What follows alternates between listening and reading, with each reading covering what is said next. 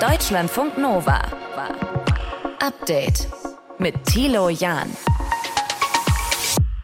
Wir sind euer Käsebrötchen. Lecker mit mittelaltem Schnittkäse obendrauf. Denn 34 Prozent der Deutschen sagen Käsebrötchen, jawohl, das esse ich wirklich sehr gerne zum Frühstück. Hier ist euer Spätstück, die Sendung mit allem Wichtigen, was heute passiert ist. Wir sprechen über unsere Gesundheit, die soll nämlich in Zukunft noch stärker digital rumgereicht werden, in der EPA, der digitalen Patientenakte. Wenn ich Patienten darauf anspreche, keiner meiner Patienten weiß bisher von der elektronischen Patientenakte, da ist ein riesen Informationsdefizit. Ja, gibt's schon, kennt nur keiner, sagt diese Hausärztin aus Berlin, wie Bundesgesundheitsminister Karl Lauterbach das ändern will. Heute hat er Pläne dazu vorgelegt vorgestellt, sprechen wir drüber. Wir reden auch mit der CDU-Politikerin Wiebke Winter über die erste Konferenz der CDU auf dem Weg zu einem neuen Grundsatzprogramm. Fand nämlich heute statt, in Pforzheim.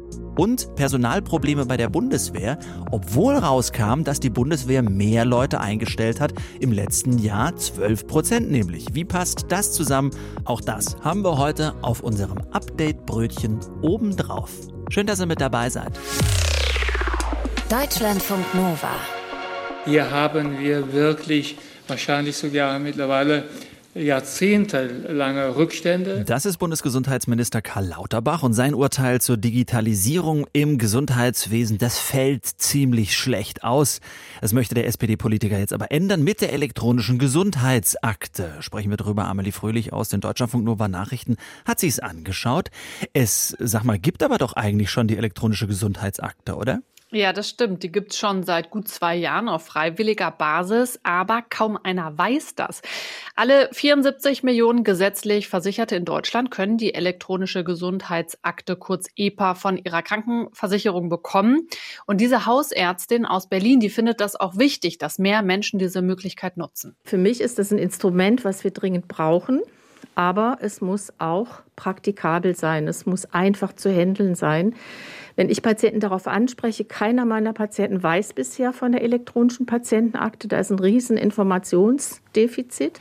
Ja, im Moment nutzen nur weniger als ein Prozent der Patientinnen und Patienten die elektronische Patientenakte, eben weil, wie gerade gehört, viele gar nicht wissen, dass es sie gibt. Mhm. Und die, die es wissen, werden oft abgeschreckt, weil die Registrierung ziemlich kompliziert ist. Und wie möchte dann Gesundheitsminister Karl Lauterbach das ändern? Er will bei der EPA nachbessern und plant eine entscheidende Änderung. Die digitale Akte, die soll bis Ende des nächsten Jahres automatisch für alle gesetzlich Versicherten eingerichtet werden, außer sie lehnen das aktiv ab. Man muss sich nicht erst kompliziert bewerben oder man muss sich nicht kompliziert entscheiden für die EPA, sondern wenn man nichts unternimmt, dann ist man trotzdem EPA-Träger. Ja, also Röntgenbilder auf CD, Arztbriefe auf Papier, Befunde per Fax, all das gibt es ja im Moment noch, soll aber bald der Vergangenheit angehören. Okay, alles also bald digital bedeutet, alle meine Ärztinnen und Ärzte können auf meine Patientenakte dann zugreifen, ja? Genau, und auch du selbst. Es soll nämlich helfen, teure Doppeluntersuchungen zu vermeiden oder auch gefährliche Wechselwirkungen bei Medikamenten zu verhindern. Lauterbachs Ziel ist es, dass bis 2025 80 Prozent der gesetzlich Versicherten eine elektronische Patientenakte haben. Und er sagt auch, die Digitalisierung schafft wichtige Voraussetzungen für die medizinische Forschung in Deutschland. Inwiefern? Also die gesammelten Daten, die sollen anonymisiert werden und dann auch der Forschung zur Verfügung gestellt werden. Krebsforscher Michael Halleck sagt, das sei dringend notwendig, damit Deutschland in der Forschung nicht noch weiter zurückfällt. Er ist Vorsitzender des Sachverständigenrates Gesundheit und Pflege und erinnert an die Probleme, die wir während der Corona-Pandemie hatten dass wir ständig nach England und nach Israel und irgendwo sonst hinschauen mussten, um zu verstehen, bekommt man Long-Covid noch mit wie viel Impfungen, weil wir dazu null eigene Daten aus der eigenen Versorgung hatten und das ist immer noch so. Ja, Gesundheitsminister Lauterbach betont, dass der Datenschutz dabei bei der Weitergabe aber nicht auf der Strecke bleiben soll. Daran gibt es allerdings auch ein paar Zweifel. Mhm. Wer sieht das denn kritisch und vor allem warum? Also Kritik kommt zum Beispiel von der Kassenärztlichen Bundesvereinigung. Lauterbachs Pläne seien überhastet. Der Zeitplan zur Einführung der elektronischen Patientenakte sei unrealistisch. Und Dirk Lanzerath, der ist Mitglied der Ethikkommission bei der Bundesärztekammer, der fordert unabhängige Kontrollinstanzen und auch sehr hohe Standards für die Datensicherheit. Gesundheitsdaten sind sensibel und wenn die in die Forschung transferiert werden, dann verlasse ich diesen geschützten Raum und äh, dann brauche ich robuste Schutzmechanismen, dass die Daten nicht missbraucht werden. Ja, neben der Patientenakte plant Lauterbach übrigens auch noch weitere Digitalisierungsschritte. Ab Anfang des nächsten Jahres sollen Rezepte zum Beispiel nur noch digital ausgestellt werden. Und außerdem soll ein Medical Messenger so eine sichere Kommunikation zwischen Ärzten und Patienten ermöglichen. Damit könnten Versicherte dann per Textnachricht Fragen an ihre Ärzte richten. Also, Gesundheitsminister Karl Lauterbach, halten wir fest, will das Gesundheitswesen digital besser aufstellen. Wie? Das hat uns Amelie Fröhlich aus den Deutschlandfunk Nova Nachrichten erklärt. Deutschlandfunk Nova. Update. Was ist da los? Schreibt die CDU gerade einen Roman? Wir brauchen wieder eine tolle Erzählung für die CDU. Eine brennende, eine fesselnde, eine ermutigende Erzählung? Das ist Carsten Linnemann, CDU-Politiker und verantwortlich dafür, dass die CDU ein neues Grundsatzprogramm bekommt. 2007 hat es nämlich das letzte Update gegeben. Das soll sich jetzt alles ändern. Heute Abend startet deshalb schon eine Konferenz dazu im schönen Pforzheim am Schwarzwald. Da soll dann diskutiert werden, wer ist die CDU eigentlich? Denn die Partei hat ein Problem. Wir haben nicht die gesamte Breite des Landes, die uns, äh, die uns das Vertrauen schenkt. Vor allem bei jungen Familien sind wir nicht so attraktiv, was unser Programm angeht. CDU-Generalsekretär Mario Chaya war das. Aber wie erreicht man die Jüngeren, gerade auch die Frauen? Darüber habe ich heute mit Wiebke Winter gesprochen. Sie ist im Bundesvorstand der CDU. Und ich wollte erst mal von ihr wissen, ob sie verstehen kann, dass Leute Anfang Mitte 20 nicht die CDU wählen. Also ich würde mir natürlich wünschen, dass so viele Leute wie möglich die CDU wählen, egal ob jung oder alt. Aber auch so ein bisschen die Suggestion, die ja manchmal besteht, dass junge Leute überhaupt nicht konservativ oder auch wirtschaftsliberal wählen. Das stimmt ja nicht. Das sieht man ja auch immer wieder an den Erstwählerstimmen für die FDP. Aber klar ist auch, wir haben da bei den letzten Wahlen immer wieder gezeigt, wir haben da noch Luft nach oben. Und da wollen wir jetzt natürlich ran. Ja, Luft nach oben hat man vor allem bei der Wahl in Berlin gesehen. Die CDU hat ja ein Problem, Leute zwischen 18 und 34 zu erreichen. Das hat ja nicht geklappt. Was könnten könnten denn die Themen sein, die diese Gruppe überzeugt? Also was ich aus meinem Umfeld mitbekomme, ich bin jetzt 26 Jahre alt, also wirklich genau in dieser Gruppe drin sind, dass die Themen Klimaschutz und Digitalisierung, aber auch das Thema soziale Sicherheit, vor allen Dingen auch paradoxerweise, was wird eigentlich aus meiner Rente, gibt das Generationenversprechen noch, dass das Themen sind, die viele junge Leute auch beschäftigen. Und gerade je jünger sie sind, natürlich auch das Thema Bildung. Wir haben jetzt ja auch bald in Bremen Wahlen, da dürfen auch alle ab 16 wählen. Und da spielt das Thema Bildung natürlich auch noch mal eine viel größere Rolle. Aber das sind doch Themen, die jede Partei drin hat, oder? Es kommt ja immer ein bisschen darauf an, wie man die Themen auch bespielt. Und gerade beim Thema Klimaschutz ist es ja auch so, dass wir uns als CDU das jetzt mit auf unsere Fahnen geschrieben haben. Wir haben hier sehr viele Projekte gemacht. Friedrich Merz reist gerade durchs Land, schaut sich Startups an. Wir hatten eine Bundesvorstandsklausur am Anfang des Jahres, wo wir auch intensiv über das Thema Klimaschutz gesprochen haben. Und alle, die sich ganz besonders für Klimaschutz engagieren, können auch zu uns in die Klimaunion kommen. Ein Verein, der sich für ehrgeizige Klimapolitik innerhalb der Union einsetzt. Bleiben wir mal ganz kurz beim Parteichef, bei Friedrich Merz, der ja unter anderem so Wörter benutzt wie Sozialtourismus oder er hat auch mal von kleinen Paschas gesprochen. Zündet das bei einer jüngeren Generation? Also zuallererst glaube ich, dass man Worte nicht immer zu sehr auf die Goldwaage legen darf. Ähm, für den Sozialtourismus hat er sich ja auch zum Schluss entschuldigt. Man kann da immer wieder über die Wortwahl streiten. Ähm, ich persönlich hätte vielleicht andere Worte verwendet, aber zum Schluss kommt es ja darauf an, wem traut man zu, ein Land gut zu regieren.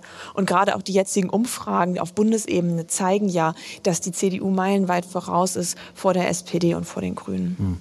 Aber nichtsdestotrotz braucht man ja eine Figur, mit der man sich identifizieren kann. Und die ist ja vermeintlich in jüngeren Jahren vielleicht sogar noch wichtiger als später. Wie schafft man denn äh, ja da jemanden zu finden, der wirklich jüngere Leute zieht? Oder glauben Sie, dass Friedrich Merz das kann?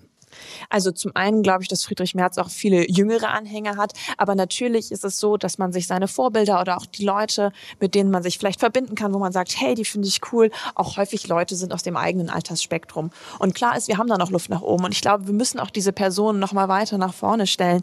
Aber natürlich ist es auch so, dass die sich erstmal ein Standing entwickeln müssen, auch in den Medien. Und von daher freue ich mich auch ganz besonders, dass Sie immer wieder junge Politikerinnen und Politiker auch ansprechen und mhm. interviewen, so wie mich heute. Ja, absolut. Reicht's denn, äh, äh, dann wirklich äh, über die Person zu gehen oder braucht es eben das Grundsatzprogramm? Und wie viel von dem, was man sich jetzt überlegt auf diesen Konferenzen, was man einholt da von der Parteibasis, wird denn dann wirklich im nächsten Jahr in das Grundsatzprogramm reinkommen?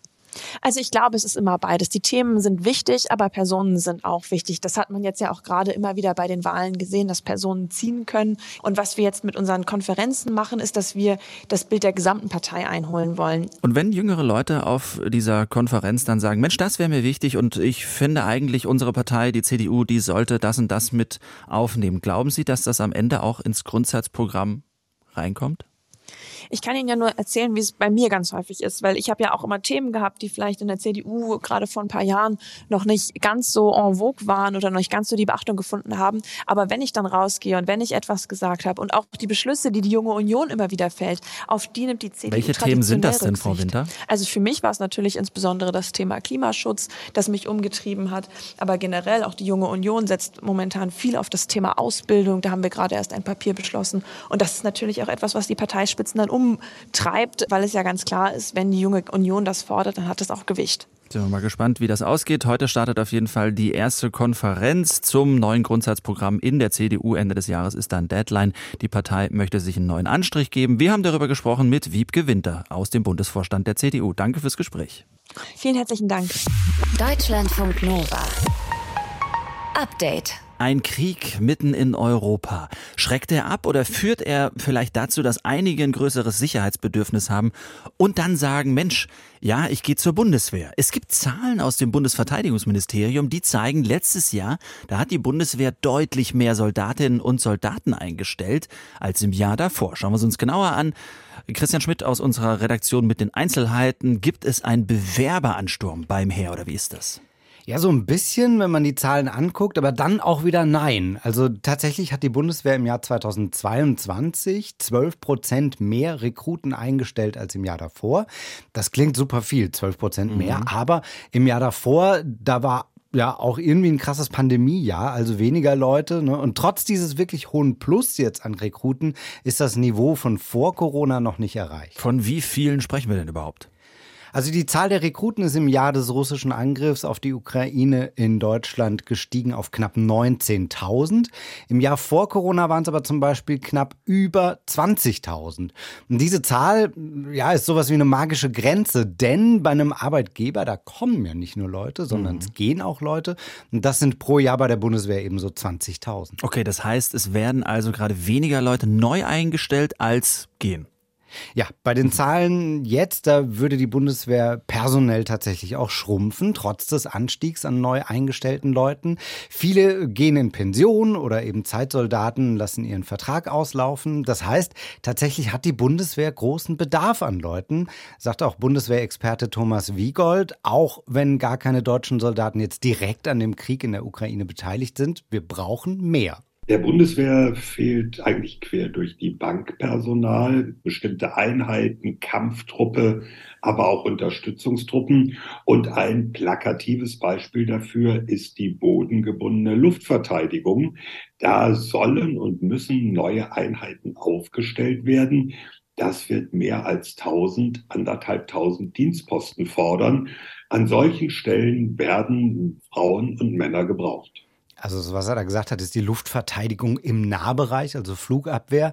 Die ist vor zehn Jahren abgeschafft worden in Deutschland und jetzt durch Russland ist die vielleicht wieder nötig geworden. Wenn Herr Wiegold hier von Frauen spricht, wie hat sich hm. äh, denn da die Quote äh, entwickelt in den neuen Zahlen? Der Frauenanteil ist ein bisschen höher geworden, leicht über Vor-Corona-Niveau sogar. Der liegt jetzt bei 17 Prozent. Auch ein bisschen mehr gestiegen ist der Anteil der Minderjährigen.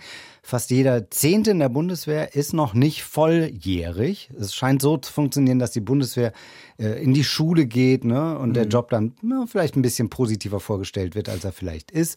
Oder diese Plakataktionen, die kennen wir vielleicht rund um die Gamescom in so Ego-Shooter-Optik. Mhm. Also Minderjährige, muss man aber jetzt auch sagen, heißt nicht, dass sich die Bundeswehr da Kindersoldaten ranzüchtet.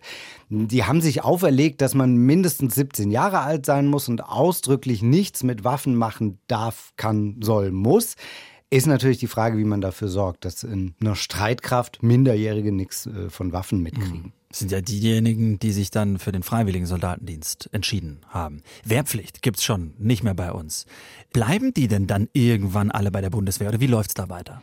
Ja, da auch irgendwie so eher im Gegenteil. Unser Experte Thomas Wiegold, der hat einen guten Draht zum Verteidigungsministerium und der hat da extra nochmal nachgefragt. Innerhalb der ersten Monate können Rekruten recht einfach ausscheiden. Sie können einfach erklären, ich habe es mir überlegt, der Dienst in den Streitkräften, das ist nichts für mich. Ich gehe wieder oder ich habe einen Studienplatz oder ich habe ein Ausbildungsangebot.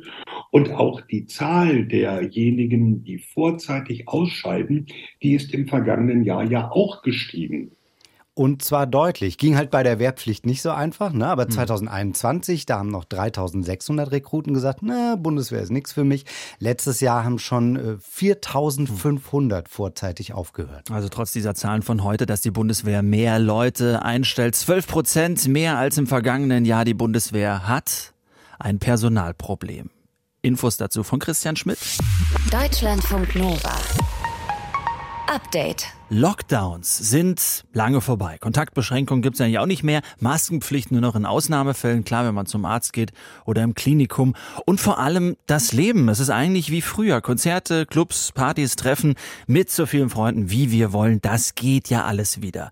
ExpertInnen sagen aber, die Frage ist nicht, ob eine neue Pandemie kommt, sondern wann. Unsere Reporterin Birte Sönnigsen hat mit einem Kollegen aus dem Hauptstadtstudio dazu recherchiert und den Podcast Corona war erst der Anfang gemacht. Birte, viele würden wahrscheinlich lieber nie wieder über eine Pandemie reden. Warum wäre das ein Fehler? Ja, weil es gab in der Vergangenheit immer wieder Pandemien und es gibt jetzt Dinge, die dafür sorgen, dass Pandemien wahrscheinlicher werden. Und du hast es gesagt, die Wissenschaft, die ist sich da ziemlich sicher, die wird irgendwann kommen. Die Frage ist eben nur wirklich wann und was für ein Erreger genau wird das sein. Mhm. Warum werden Pandemien wahrscheinlicher? Das liegt äh, unter anderem am Klimawandel. Das liegt aber auch daran, dass wir Menschen immer mehr in den Lebensbereich von Tieren vorrücken. Zum Beispiel, weil wir den Regenwald immer weiter abholzen. Und da steigt dann die Wahrscheinlichkeit, dass dann zum Beispiel irgendwann so ein Virus am Ende auch auf den Menschen überspringen kann. Und weil wir in so einer globalisierten Welt leben, dann können sich diese Viren auch schneller verbreiten. Das war in der Vergangenheit wahrscheinlich auch so, dass sich da Menschen, die im Urwald gelebt haben, bei Tieren auch mal mit irgendwas infiziert haben. Aber das Virus hatte dann eben keine Chance, sich so gut zu verbreiten, weil die Menschen meistens dann da in ihrem Dorf geblieben sind. Das ist heute alles anders, weil wir so viel vernetzter leben. Hm. Was glauben denn die ExpertInnen, was für eine Pandemie das sein könnte und vor allem auch, wo sie herkommt? Ja, das ist eben die große Frage. Das kann keiner so genau vorhersagen. Da sind zumindest die meisten zurückhaltend. Dass es irgendeine Form des Vogelgrippe-Virus sein mhm. könnte, halten einige für wahrscheinlich. Da muss man aber sagen, das haben sie vor Corona auch schon gesagt. Und dann kam SARS-CoV-2 eben um die Ecke. Was jetzt aber gerade passiert ist, dass man versucht, noch ein bisschen genauer hinzuschauen und zu gucken, wo gibt's denn kritische Vorfälle?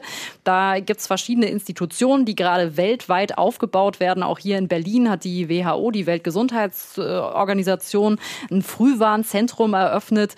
Und die gibt es jetzt weltweit immer mehr. Da will man auch mit Hilfe von künstlicher Intelligenz ganz viel analysieren. Wo gibt es Krankheitsausbrüche auf der Welt bei Tieren oder bei Menschen? Da guckt man sich an Mobilitätsdaten oder auch, was die Leute googeln, vielleicht an Symptomen. Und da ist das Ziel, dass man möglicherweise gefährliche Ausbrüche ganz, ganz früh erkennt, mhm. dann schnell reagiert, so dass es gar nicht erst zu einer Pandemie kommt. Vogelgrippe hast du gerade schon genannt, aber welche Arten von Viren oder Krankheiten fürchten die ExpertInnen am meisten? Das sind jetzt gar nicht mal so die super tödlichen Erreger, die wir vielleicht aus irgendwelchen Hollywood-Blockbustern kennen, wo die Menschen dann ganz schnell sterben. Da gibt es ein Sprichwort, habe ich jetzt gelernt unter Wissenschaftlern, Dead Birds don't fly, also tote Vögel fliegen gar nicht mehr. Sprich, wenn mich ein Virus so krank macht, dass ich schnell sterbe oder so krank werde, dass ich mich überhaupt nicht mehr irgendwo hinbewegen möchte, dann kann ich das Virus auch nicht gut verteilen.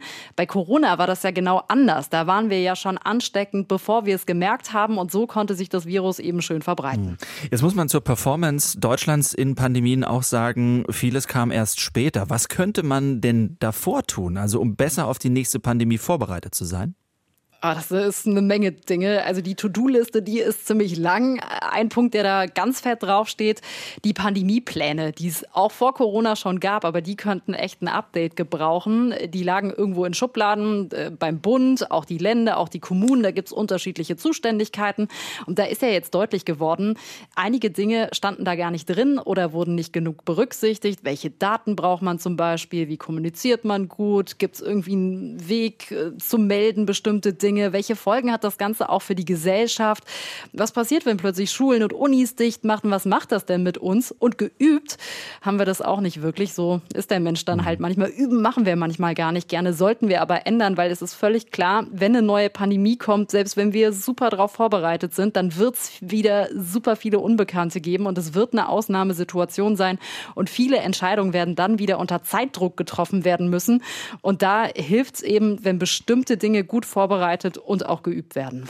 Besser vorbereitet sein auf die nächste Pandemie, die kommt. Birte Sönnigsen hat zusammen mit einem Kollegen aus dem Hauptstadtstudio den Podcast gemacht. Mal angenommen, Corona war erst der Anfang. Danke fürs Gespräch, Birte. Sehr gerne. Deutschlandfunk Nova. Update. Und wo studierst du so? In Deutschland. Klingt normal die Antwort, wenn man Studis aus Deutschland fragt. Danach, für Auslandsstudierende aus Indien, China und dem Nahen Osten ist Deutschland ein ziemlich cooles Ziel für ein Studium. Das hat jetzt gerade wieder eine Studie der Bertelsmann Stiftung bestätigt. Innerhalb der OECD-Staaten, da stehen die USA an erster Stelle und dann kommt aber auf Platz zwei schon Deutschland. Die OECD, das ist ja die Organisation für wirtschaftliche Zusammenarbeit und Entwicklung, also eine Vereinigung, in der sich die meisten reicheren, westlich-demokratisch orientierten Länder zusammengeschlossen haben. Die Frage ist ja aber, warum kommen die Leute zum Studieren nach Deutschland? Liegt es nur daran, dass man hier nichts fürs Studieren zahlen muss oder gibt es andere Gründe? Das hat Deutschlandfunk Nova Reporter Martin Krinner heute mit euch zusammen herausgefunden. Ich heiße Jing Jing, aber die Deutschen nennen mich Ying Ying. Jing Jing kommt aus China. Sie hat dort Deutsch studiert bis zum Bachelor und danach kam sie für ihren Master und ihre Promotion an die LMU in München. Ich mag Literatur und ich mag fremde Sprache. Dass sie sich als Deutschstudentin gerade für ein Studium in Deutschland entschieden hat, naja, das liegt irgendwie auf der Hand. Einen kleinen Kulturschock hat sie nach ihrer Ankunft aber trotzdem erlebt. Ich habe gefunden, dass die Deutschen ganz direkt sind. Also die drücken die Meinungen ganz direkt aus. Das ist ganz anders als Chinesen. Für Rebecca war der Wechsel nach Deutschland ebenfalls eine Herausforderung. Sie kommt nämlich aus Kalkutta in Indien. Ich heiße Rebecca Chatterjee, ich bin 23 Jahre alt und ich studiere derzeit Master of Science in Communications Engineering an der Technischen Universität München. Ihr Fach ist jetzt allerdings nicht Deutsch, sondern was Technisches. Und dass sie sich für Deutschland als Studienort entschieden hat, ist deswegen nicht ganz so selbstverständlich. Warum Deutschland? Äh, seitdem ich Kind war, hatte ich gedacht, dass ich nach Deutschland fahren sollte. Mein Vater hat in Deutschland studiert und er hat mir gesagt, äh, dass äh, die Deutschen ihre Technik sehr, sehr gut kennen und er hat mich ermutigt, nach Deutschland zu kommen. Beinahe drei Millionen Studierende gibt es zurzeit in Deutschland und knapp 12 Prozent davon kommen aus dem Ausland, meint Michael Flacke vom Deutschen Akademischen Austauschdienst. Im aktuellen Wintersemester sind es ungefähr 360.000 internationale Studierende an den deutschen Hochschulen. Und vielleicht noch interessant, die Top 3 Herkunftsländer sind China, Indien und Syrien. Und 50 Prozent der internationalen Studierenden sind in mathematisch- oder naturwissenschaftlichen Fächern eingeschrieben, also in diesem Bereich, wo es in Deutschland auch einen sehr, sehr großen Fachkräftebedarf gibt. Woran aber liegt es, dass sich diese Leute gerade für Deutschland entscheiden? Aus der Perspektive einer Chinesin oder eines Inders könnte es doch genauso gut Frankreich, Italien oder ein anderes Land in der EU sein. Es ist der gute Ruf der deutschen Ausbildung, meint Ulrich Kober von der Bertelsmann Stiftung. Er hat gerade eine Studie dazu veröffentlicht, warum Deutschland für Studierende und Fachkräfte aus dem Ausland attraktiv ist. Deutschland hat eben eine große Anzahl von exzellenten Universitäten. Und ähm, das ist zum Beispiel ein, ein Faktor. Und besonders beliebt sind die großen Hochschulen mit technischem Schwerpunkt. Die TU München, die RWTH in Aachen oder die TU in Berlin. Aber auch an den deutschen Kunst- und Musikhochschulen sind sehr viele internationale Studierende eingeschrieben. Zweiter wichtiger Grund ist dann aber ganz klar die Kohle. Dann wird geguckt, wie viele Gebühren müssen denn bezahlt werden für das Studium. Da steht Deutschland auch sehr gut da, weil ja eigentlich faktisch keine Gebühren bezahlt werden müssen an den meisten Universitäten. Also das Preis-Leistungs-Verhältnis stimmt ganz offensichtlich. Und der Wunsch, nach dem Studium im Land zu bleiben und die guten Möglichkeiten, hier zu arbeiten, sind ein weiterer Grund, meint Ulrich Kober. Deutschland gehört mit Kanada zu den Ländern, wo die meisten Studierenden nach dem Studium auch bleiben. Also 60 Prozent sind das, die bleiben, die also nach fünf Jahren immer noch im Land sind. Das ist ein guter Wert. Trotzdem gibt es aber noch ein paar große Herausforderungen für die Zukunft. Was Kobas Studie nämlich noch herausgefunden hat, bei den gut ausgebildeten Leuten, die nicht in Deutschland studiert haben, sind wir im OECD-Ranking bei weitem nicht so attraktiv. Bei den internationalen Start-up-Gründerinnen und Gründern belegt Deutschland nur Platz 12. Bei den übrigen Unternehmerinnen und Unternehmern Platz 13.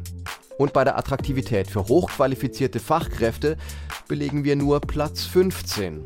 Um diese Lücke zu füllen, müssten wir uns also auch um die 40 Prozent der internationalen Studierenden kümmern, die eigentlich nicht bleiben wollen, meint Michael Flacke vom DAAD. Wir müssen insbesondere darauf gucken, wie wir die Betreuung der internationalen Studierenden im Studium verbessern und nochmal diese intensive Verbindung von Studium und Arbeitsmarkt, dass der auch schon im Studium besser funktioniert durch Praktika, Unternehmenskontakte, Abschlussarbeiten, um in größerer Zahl aus diesem großen Potenzial internationaler Studierenden an den deutschen Hochschulen auch Fach- und Führungskräfte zu gewinnen.